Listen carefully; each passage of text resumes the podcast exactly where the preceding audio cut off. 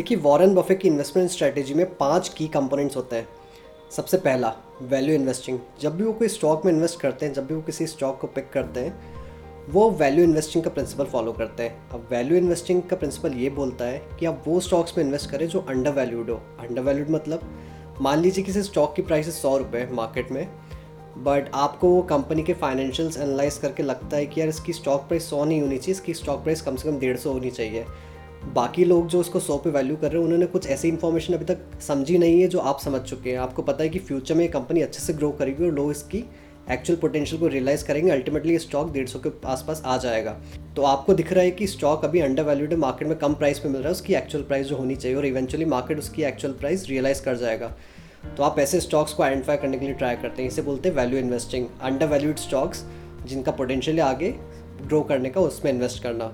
दूसरी इंपॉर्टेंट चीज़ जो Warren buffet किसी भी कंपनी में देखते हैं, वो ये है कि कंपनी के ऊपर लोन नहीं होना चाहिए।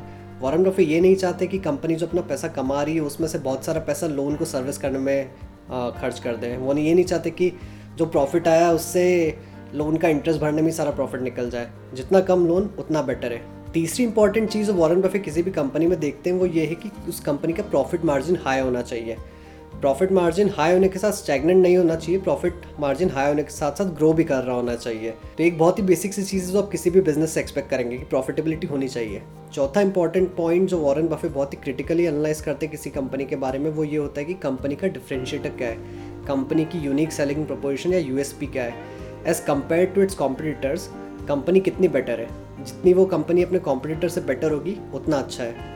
और पांचवी चीज़ जो वॉरेन बफे किसी कंपनी में देखते हैं, वो ये है कि कंपनी इक्विटी कैपिटल पे कितना रिटर्न दे रही है।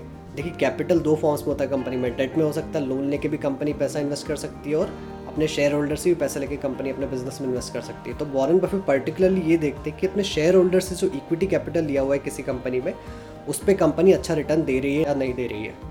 सो पाँच point first is value investing finding companies which are undervalued currently second is less debt company के ऊपर कम से कम लोन होना चाहिए. Third is high profitability and growing profitability company का प्रॉफिट मार्जिन हाई होना चाहिए और साथ ही साथ वो ग्रो कर रहा होना चाहिए. फोर्थ इज़ कंपनी के पास अच्छा यू होना चाहिए. कंपनी का डिफ्रेंशिएटर अपने कॉम्पिटिटर्स के कंपेरिजन में हाई होना चाहिए.